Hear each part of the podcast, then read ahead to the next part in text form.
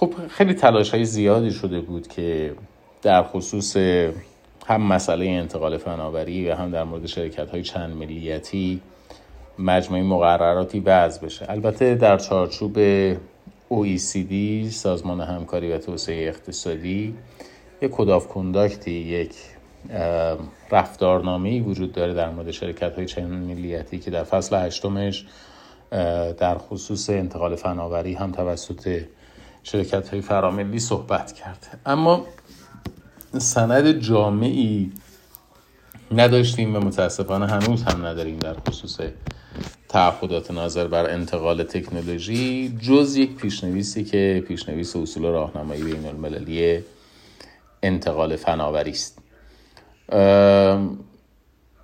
ویژه بعد از اینکه مذاکرات مربوط به تأسیس سازمان بین المللی تجارت به نتیجه نرسید و فقط بخش مربوط به حذف موانع تعرفه یا گت تصویب شد کشورهای جنوب به دنبال این بودن که یک سازوکاری برای در واقع مدیریت روابط تجاری و اقتصادی ایجاد بکنن خب با سازوکاری که در سازمان بین المللی تجارت بود اون اون سبک و سیاقی که کشورهای غربی مد نظرشون بود کشورهای در حال توسعه نمیپذیرفتند و این منجر شد به تأسیس یک کمیسیونی توسط مجمع عمومی یک کمیسیون فرعی در مجمع عمومی سازمان ملل متحد تأسیس شد به اسم کمیسیون آنکتاد یا United Nations Commission on Trade and Development.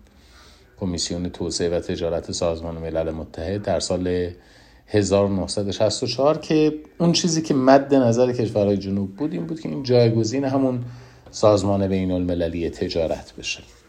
البته اختلاف بین کشورهای شمال و جنوب در چارچوب آنکتاد ادامه پیدا کرد. هرچند اکثریت عددی با کشورهای جنوب بود اما تصمیمات آنکتاد نمی‌توانست نشان دهنده گرایش جامعه بین المللی کشورها در کل باشه. در سال 1967 در زیل آنکتاد در خصوص انتقال فناوری یک کنفرانسی تشکیل شد. در نشست بعدیش اعلامی مانیل صادر شد و در اونجا یک ایده مطرح شد مبنی بر اینکه فناوری رو باید به عنوان میراث مشترک بشریت تلقی کرد. و در این اعلامیه در اعلامیه مانیل برای اولین بار پیش بینی شد که یک سند راهنما برای انتقال فناوری و تجدید نظر در حمایت بین المللی از اختراعات به تصویب برسه. بعد از در واقع کنفرانس اعلامیه مانیل ما شاهد کنفرانس 1973 هستیم. اونجا هم همین ادعا که در واقع فناوری میراث مشترک بشریت هست مورد تایید قرار می‌گیره. تاکید میشه بر حق کشورهایی در حال توسعه برای دستیابی به فناوری های نوین. همزمان با همین دوره هستش که ما شاهد صدور اعلامیه نظم نوین اقتصادی هستیم. تلاش کشورهای جنوب برای تغییر معادلات روابط اقتصادی و برقراری نابرابری های جبرانساز به نفع کشورهای جنوب. نهایتا در سال 1974 میلادی پیشنویس اصول راهنمایی مربوط به انتقال فناوری منتشر میشه و یک سلسله اهدافی هم تعریف می شود در چارچوب این سند به عنوان اهدافی که این اصول راهنما دنبال می‌کنن. در صدر اونها بهبود وضعیت معاملاتی است به نفع کشورهایی که متقاضی دریافت فناوری هستند و ممنوعیت و محدودیت های رویه های تجاری که مانع انتقال فناوری میشه. به علاوه پیشنهاد می شود که قوانین ملی در عرصه انتقال فناوری یک نوع کدیفیکیشن و یک نوع در واقع یک نواخسازی بینشون ایجاد بشه و یه بستر همکاری مشترک هم در چارچوب آنکتاد شکل بگیره. در کنار گروه هفتاد و هفت یعنی در کنار کشورهای غیر متحد که دنبال ایجاد یک سند الزام آور بودن در زمینه انتقال و فناوری گروه بی قرار داشت که متشکل بود از کشورهای اروپای غربی و آمریکای شمالی و یه گروه دیگه ای هم بود گروه دی کشورهای بلوک شرق که اینها هم یه راه حل سوسوی مد نظرشون بود. یعنی بعضی می‌گفتن که اصلا لازم نیست ما کدی در این زمینه داشته باشیم بعضی اصرار داشتن که یک کد الزام آور. بعضی هم این وسط می‌گفتن حالا یک متن راهنمایی یک لکس فراندایی یک قاعده حقوقی مطلوبی نه اینکه قاعده الزام آوری وضع بشه ولی بد نیستش که در این زمینه وضع مقرراتی داشته باشیم. نهایتا در آخرین نشستی که برای تصویب این پیشنویس برگزار شد در سال 1985 مشخص شد که اعضای آنکتاد نمی‌توانند به توافق و تفاهمی با همدیگه دست پیدا بکنند برای تنظیم یک سند الزام آور و این پیشنویس همینجوری به صورت یک پیشنویسی که به صورت متن الزام آور در نیامده باقی مون خب پیشنویسی که داریم راجعش صحبت می‌کنیم استانداردهای نسبتا مفصلی رو در نه فصل پیش بینی کرده که بیشترین اختلاف در مورد تصویب این نه فصل ناظر هستش بر فصل چهارم و فصل نهم. فصل چهارمش ناظر هستش بر رویه های محدود کننده تجاری که کشورهای گروه بی مخالفش بودن یعنی معتقد بودن بر اساس مبانی تجارت آزاد. فقط اون رویه هایی باید ممنوع بشه که رویه های غیر متعارف تشخیص داده میشه در مورد فصل نهم هم که در مورد قانون حاکم بر مرجع حل فصل اختلاف بود کشورهای پیشرفته پیشنهاد می‌دادن که قانون منتخب طرفین باید بر قرارداد انتقال تکنولوژی حاکم باشه و همینطور روش حل اختلاف هم ترجیحاً داوری. اما کشورهای گروه 77 اصرارشون این بود که کشور پذیرنده فناوری باید قانون حاکم بر قرارداد رو تعیین بکنه و مرجع حل و فصل اختلاف هم نهادهای داخلی کشور پذیرنده تکنولوژی باشه. مشخصا به دلیل جدی بودن اختلافات بر سر ممنوع کردن رویه های محدود کننده تجاری در انتقال تکنولوژی تعیین قانون حاکم و تعیین مرجع حل فصل اختلاف این متنی که آنکتاد آماده کرده بود در زمینه انتقال تکنولوژی به تصویب نرسید و کار تمام شد. پس بنابراین ما اگر حقوق انتقال تکنولوژی رو بخوایم در بستر تجارت بین الملل بررسی بکنیم باید خدمتتون عرض بکنم که در مجموعه مقررات حقوق تجارت بین الملل همواره مسئله انتقال تکنولوژی یک موضوع فرعی یک موضوع غیر اصلی باقی مانده است. هیچ وقت ما یک کد فراگیری راجع به خود موضوع انتقال تکنولوژی نداشتیم. بسته به موضوعات مختلفی که مثلا در مورد دریاها داریم صحبت می‌کنیم یا در مورد ارزان به خدمتون تجارت کالا یا تجارت خدمات صحبت می‌کنیم. اشاره و اشارتک هایی هم به مقوله انتقال تکنولوژی شده اما در بستر تجارت بین الملل کد واحد و مستقلی در زمینه عرض بکنم خدمتون انتقال تکنولوژی به تصویب نرسید. خب اینجا بحثمون در فصل دوم به پایان می‌رسه. مناسبات بین انتقال تکنولوژی و تجارت بین الملل رو بررسی کردیم. یکی از قسمت هایی که بیشتر باید در موردش صحبت بکنیم نسبت انتقال تکنولوژی و مالکیت فکری است intellectual property یا مالکیت غیر ملموس خود حقوق مالکیت فکری عمدتا ناظر هستش بر حمایت از نتایج تلاش های فکری بشری. یعنی صرف وجود ایده مورد حمایت نیست در چارچوب مالکیت فکری بلکه باید یک نتیجه حاصل شده باشه اون نتیجه مورد حمایت قرار می‌گیره. به صورت خلاصه و با یک بیان تکنیکی میشه مدعی شد که حقوق مالکیت فکری شامل اون امتیازات و اون اختیاراتی است که شخص نسبت به نتیجه فعالیت خودش داره.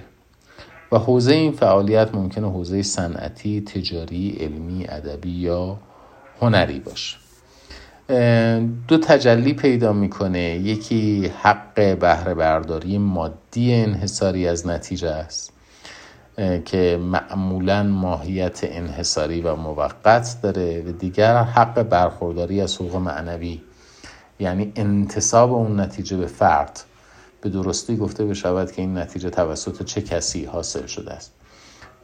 حتی در مورد کشفیات علمی که کشفیات علمی قدیمی تری هم هست این مسئله مطرحه. مثلا در مورد در ریاضیات خب کسانی که در تاریخ علم پژوهش می‌کردند خیلی اصرار داشتن و نتیجتا این اصرارشون رو هم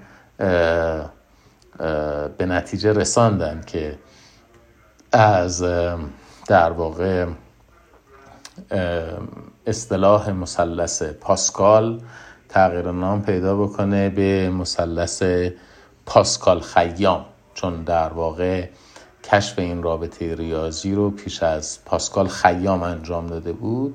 در دنیا امروز ما از اون مثلث به عنوان مثلث پاسکال خیام یاد می‌کنیم. این در واقع اون قسمتی است که پدید آورنده یک نتیجه عمل فکری می‌تواند از حق معنوی یعنی انتصاب اون نتیجه به خودش هم بهره مند بشه حقوق مالکیت فکری رو به از یک دیدگاه کلاسیک سنتی تقسیم می‌کنن به مالکیت های صنعتی و تجاری از یک طرف و مالکیت ادبی و هنری از یک طرف.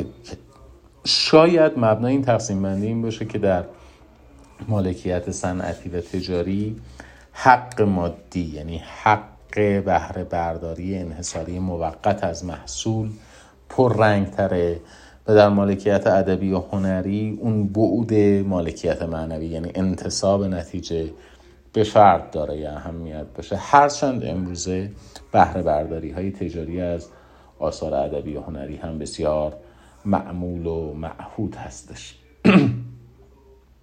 ارز بکنم خدمتتون که خود موضوع مالکیت صنعتی و تجاری سرفصل های مختلفی رو در بر می‌گیره. مثل حق اختراع و نمونه های مصرفی حق اسرار تجاری و دانش فنی که در مورد تعریف دانش فنی توضیح خواهم داد. طرحهای صنعتی طرحهای ساخت, ساخت مدارهای یک پارچه علائم و نامهای تجاری شهرت تجاری نشانه های جغرافیایی دانش سنتی و حقوق فناوری زیستی. در مالکیت ادبی و هنری هم خب مسئله مسئله کپی رایت و مسئله حقوق مجاور. خود مسئله حق مجاور به چه معناست؟ ببینید ما حق معلف رو ناظر بر حقوق متعلق به پدید آورندگان اثر ادبی و هنری تلقی می‌کنیم. ولی حق مجاور ناظر بر یاری رسانان و کسانی هستند که در واقع باعث تجلی این اثر در عرصه عمومی میشن. مثل مثلا مجری اثر.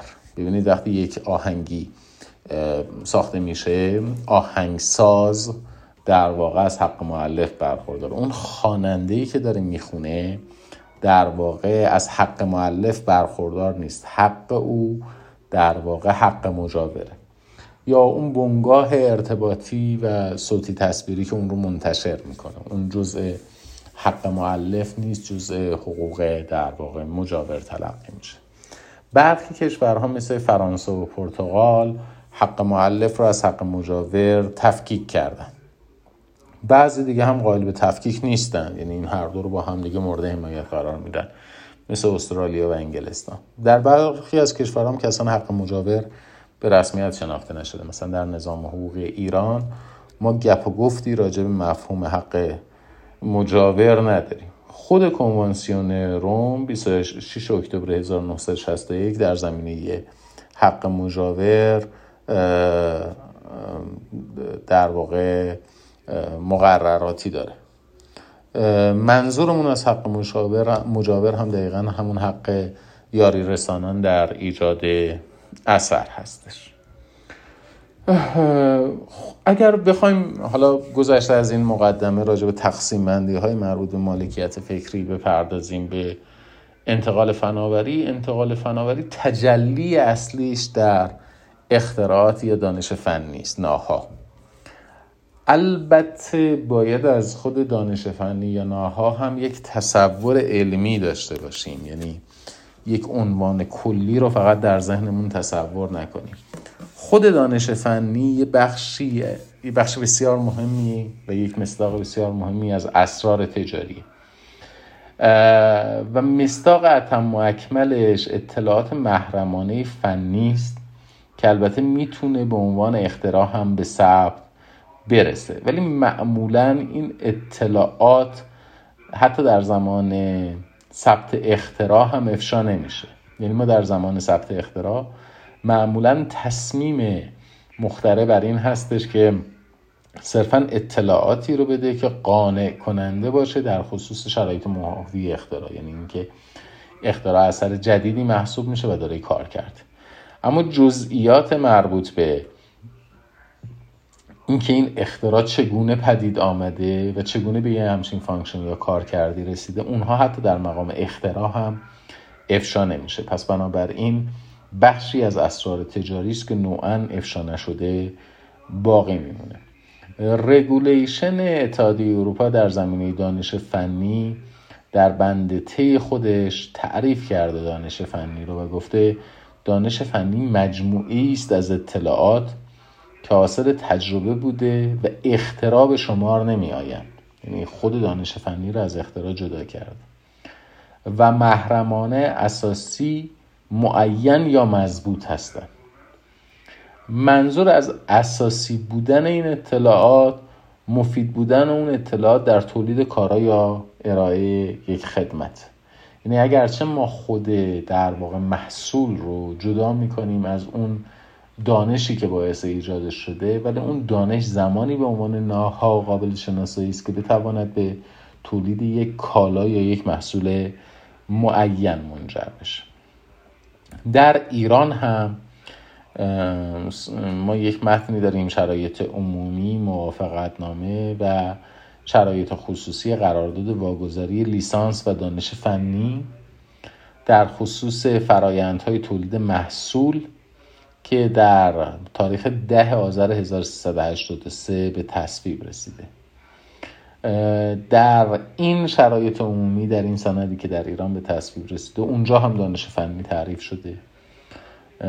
با این عبارت پردازی که دانش فنی عبارت است از داده های فنی اطلاعات و مهارت های فنی نقشه ها طرح ها دستورالعمل ها و نرم افزارهای مربوط به فرایند که در تاریخ تنفیذ قرارداد در تملک واگذارنده بوده دارای استفاده تجاری است. این شرط استفاده تجاری شرط بسیار مهمی است. و در واحدهای صنعتی واگذارنده یا سایر گیرندگان مورد استفاده است. دانش فنی جزی از بسته طراحی مهندسی فرایند است و باید یک پیمانکار با تجربه را با استفاده از آن قادر به انجام مهندسی تفصیلی و ساخت واحد صنعتی کند. دانش فنی همچنین باید کارکنان گیرنده را قادر به بهره برداری از واحد صنعتی نماید به نحوی که واحد صنعتی محصول را در تطابق با تضمین های عمل کردی تولید کند. پس داریم در مورد یک دانشی صحبت می‌کنیم که این دانش ارتباط مستقیم دارد با تولید یک کالا یا یک خدمت معین. البته در تعریفی که شرایط عمومی قراردادهای واگذاری لیسانس در ایران ارائه داده یک نقصی مشاهده میشه و اون این هستش که به جنبه محرمانه بودن این اطلاعات استناد و اشاره نکرد. البته دانش فنی ناها گاهی اوقات جنبه سلبی هم داره. به این معنا که گاهی اوقات اقداماتی که نمی بایست در فرایند تولید انجام بشه رو ما فهرست می‌کنیم. اقدامات ممنوعه. اون هم جز دانش فنی است. خدا حفظ کنه استاد بزرگوار ما رو آقای دکتر محسن سفری رو در دانشگاه تهران. ایشون در چه درس اصول قواعد در درس متون. کار جالبی که می‌کردن توضیح می‌دادن ابتدا نظرشون چی نیست؟ هنوز هم فکر می‌کنم که ایشون همین رویه رو دارن. با یک تبسم شیرینی اول می‌گفتن که من منظورم چی نیست؟ اول تعریف می‌کردن چه چیزهایی دخیل در موضوع نیست و بعد وارد موضوع می‌شدن. این در ناهای دانش فنی هم مستاق داره. این چه کارهایی نباید کرد. اون رو هم میشه به عنوان دانش فنی طبقه بندی کرد. یک سندی که در نسبت بین انتقال فناوری و مالکیت فکری بسیار دارای اهمیت تریپسه. Trade Related Intellectual Properties. یعنی جنبه های مرتبط با تجارت مالکیت فکری. چه شد که تریپس به تصویب رسید؟ خب مشخص بود که کنوانسیون پاریس در حمایت از اموال فکری در تجارت اموال فکری سند نرماتیو موفقی نیست دارای قواعد نرماتیو تجاری نیست. به خاطر همین تریپس در سال 1994 همزمان با تأسیس سازمان تجارت جهانی به تصویب رسید. چهار سند اصلی بودن در اون زمان. یکی خود اساسنامه سازمان تجارت جهانی یکی گت 1994 General Agreement on Trade and Tariff توافقنامه عمومی تعرفه و تجارت. دیگری گتس General Agreement on Trade Services و دیگری هم TRIPS Trade Related Intellectual Properties.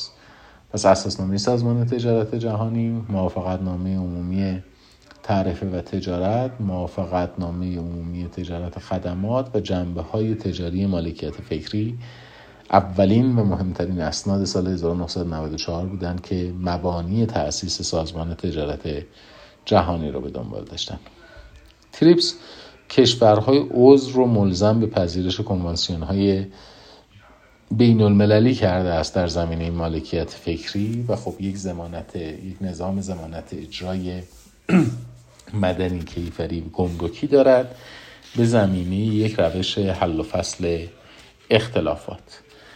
ولی وقتی خود تریپس رو مورد مطالعه قرار می‌دید یه خورده قواعدش در زمینه تعهدات مربوط به انتقال تکنولوژی لمیت چسبکه. یعنی قواعد قواعد جونداری نیست. بیشتر راهنمایی است بیشتر ارشاده قاعده ای که بتونه یک رفتار معینی رو تعریف بکنه ما کمتر می‌بینیم.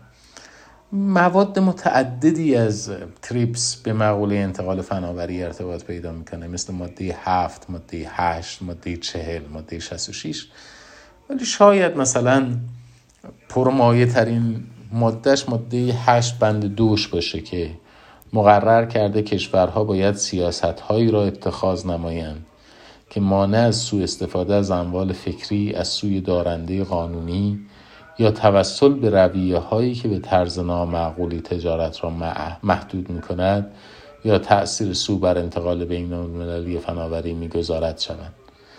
یعنی باید شروط غیر منصفانه در این قراردادها درز نشه و در واقع انتقال تکنولوژی هم به صورت تبعیض‌آمیز اتفاق نیفته. اما اینکه حالا چه جوری یعنی چه شرطی شرط تبعیض‌آمیزه چه شرطی شرط محدود کننده تجارته اینها در چارچوب در واقع تریپس شفاف نشد. شورای تریپس در 19 فوریه سال 2003 کشورهای توسعه یافته را ملزم کرده سالانه گزارشی ارائه بدن. در خصوص تدابیری که برای تشویق سازمان ها و بنگاه های اقتصادی اتخاذ کردن برای انتقال فناوری. از سال 2009 میلادی هم خب خود اتحادیه اروپا خیلی تلاش داشته که بخش غیر دولتی رو تشویق بکنه برای انتقال فناوری های پاک به کشورهای در حال توسعه ولی خب جواب نداده. چون انتقال این تکنولوژی های پاک صرف اقتصادی نداشته و در خود کشورهای در حال توسعه مورد اقبال استقبال قرار نگرفته. در مورد خود تریپس برخی اعتقادشون بر این هستش که این سند تضمین های لازم رو برای انتقال فناوری به سمت کشورهای کمتر توسعه یافته پیش بینی نکرده و تو خود متن فیدیک اگرچه در مقررات متعددی راجع به انتقال فناوری صحبت شده اما این صحبت ها خیلی صحبت های کلیه و به کلیگویی بسنده شده.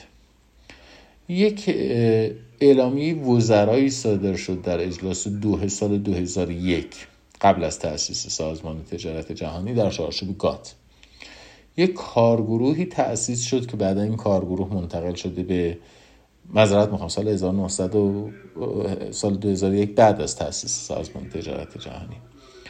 یه دفعه با سال 1991 اشتباه گرفتم. در اجلاسی دوهه سال 2001 یه کارگروهی تشکیل شد زیر نظر شورای خود سازمان تجارت جهانی که بیاد رابطه بین تجارت و انتقال فناوری رو مورد بررسی قرار بده و پیشنهادهایی بکنه در خصوص الزامات نظر بر انتقال تکنولوژی.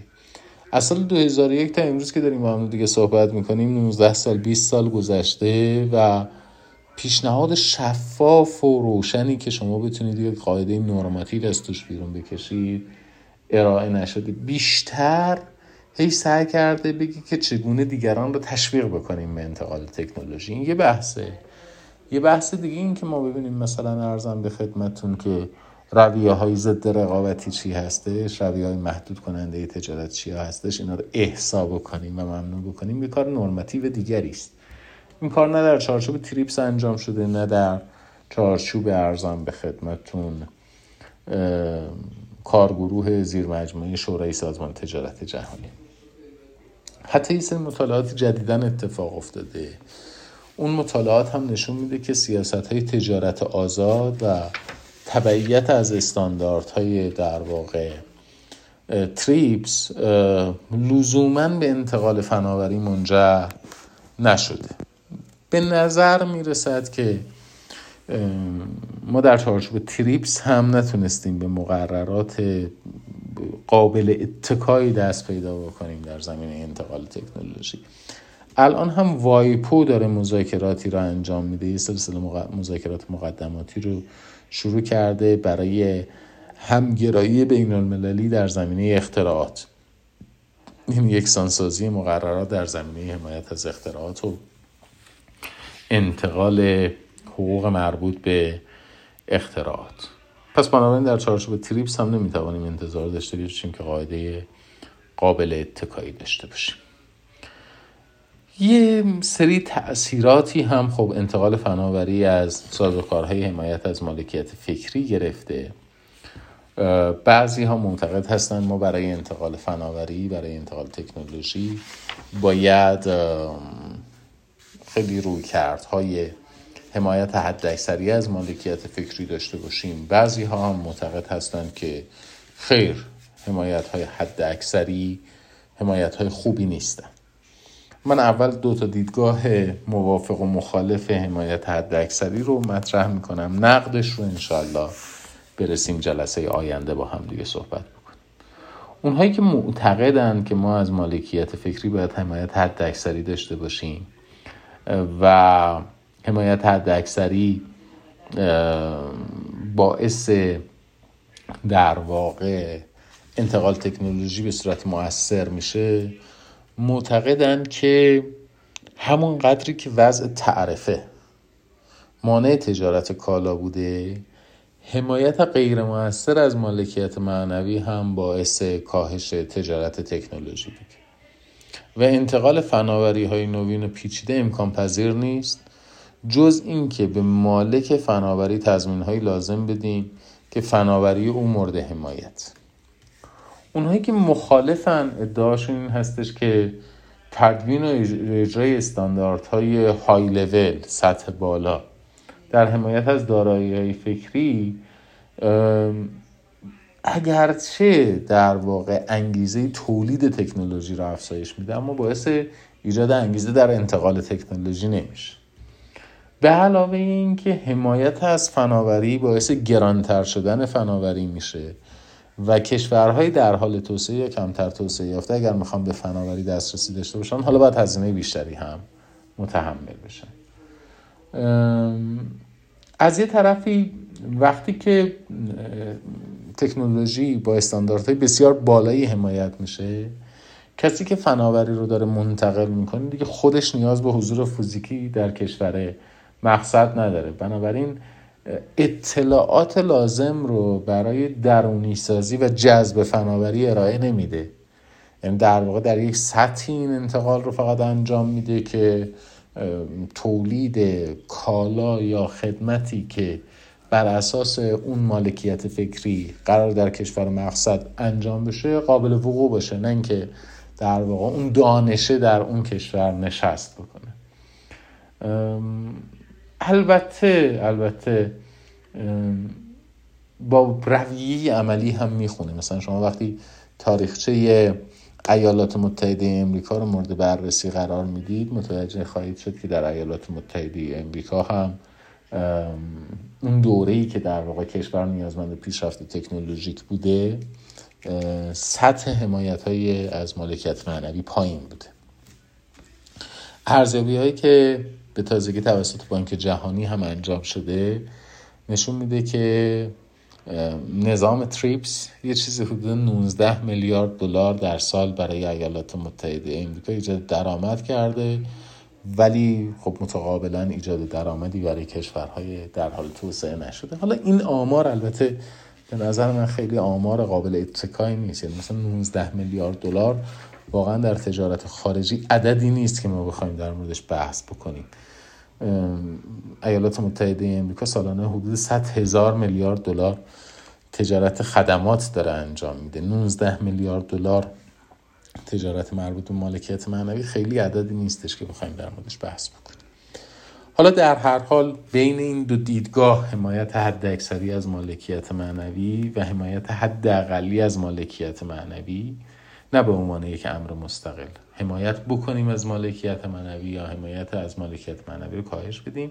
از جهت تأثیری که در انتقال تکنولوژی می‌ذاره اجازه بدید برآورد این دو روی کرد رو و نقد این دو روی کرد رو انشاءالله جلسه آینده ادامه بدیم. از مبحث سوم تحلیل موضوع و برآورد آثار حمایت از دارایی های فکری بر انتقال فناوری.